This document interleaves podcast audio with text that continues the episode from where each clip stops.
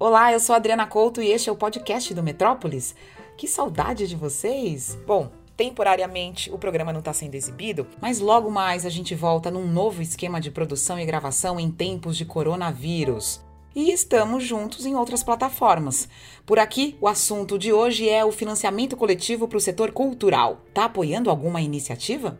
A plateia está dentro de casa. A pandemia do coronavírus fechou teatros, cinemas, casa de shows, museus. O setor cultural, que emprega mais de 5 milhões de pessoas no país, foi fortemente impactado. Só no estado de São Paulo, a Secretaria de Cultura e Economia Criativa estima um prejuízo de 34 bilhões de reais. Desoneração fiscal, novas linhas de crédito, criação de editais de fomento especiais. São algumas das medidas de governos estaduais e municipais para minimizar os impactos da crise. Pedir a ajuda de fãs e frequentadores também tem sido um caminho. Prova disso é que a grande maioria dos projetos das principais plataformas de vaquinha virtual é ligada à área de arte e cultura. No maior site do gênero, 80% das campanhas para arrecadação viabilizam iniciativas culturais. Mesmo antes da crise trazida pelo necessário isolamento, o financiamento coletivo se consolidou como uma alternativa para a falta de verba pública e de patrocínio para o setor da cultura.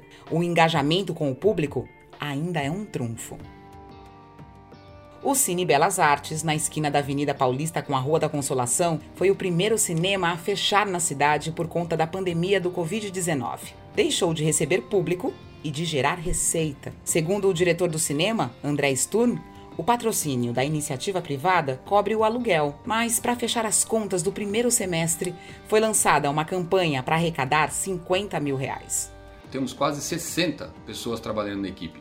Então, o recurso que a gente está arrecadando nessa campanha vai ser dedicado para pagar os salários dos nossos funcionários para que a gente não precise cortar ninguém. A contribuição mínima é de R$ reais. Entre as recompensas, acesso à plataforma de streaming do Belas Artes e, é claro, ingressos antecipados. A frequentadora e cinéfila Bianca Sestari adora a programação de filmes de arte. Se o cinema estivesse funcionando, eu estaria frequentando o cinema, então nada mais justo do que eu poder contribuir com uma parte e colaborar para que o cinema continue funcionando. Em São Paulo, uma editora especializada em narrativas fantásticas e suspenses vitorianos e que cresceu oferecendo edições inéditas, com projetos gráficos caprichados para um público apaixonado por histórias antigas, paralisou por enquanto novas campanhas para publicação de livros físicos. No lugar, vai lançar um e-book viabilizado a partir de contribuições mensais de 8 a 12 reais.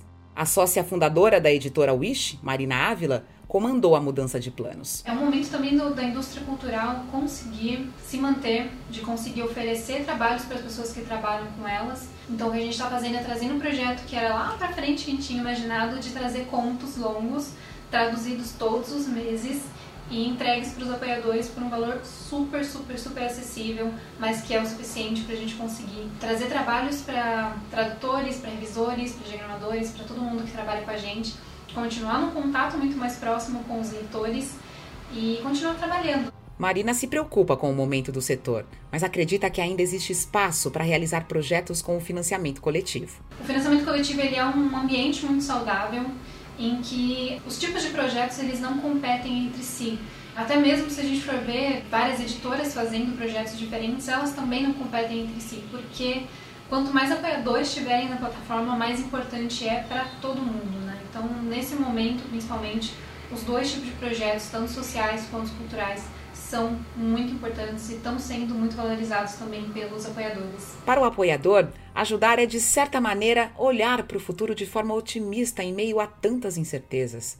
Bianca, que garantiu os ingressos para quando o Cine Belas Artes abrir, já sonha com um dos seus passeios prediletos. Eu tô com muita saudade do cinema, saudade de poder assistir um filme, poder andar na Paulista depois e com certeza, depois que esse período de quarentena terminar, vai ser uma das primeiras coisas que eu vou fazer. Eu sou Adriana Couto e, junto com a redação do programa Metrópolis, estou aqui para trazer as notícias do mundo da cultura. Temporariamente, o programa não está sendo exibido, mas volta em breve numa nova configuração. Cuidem-se e até já!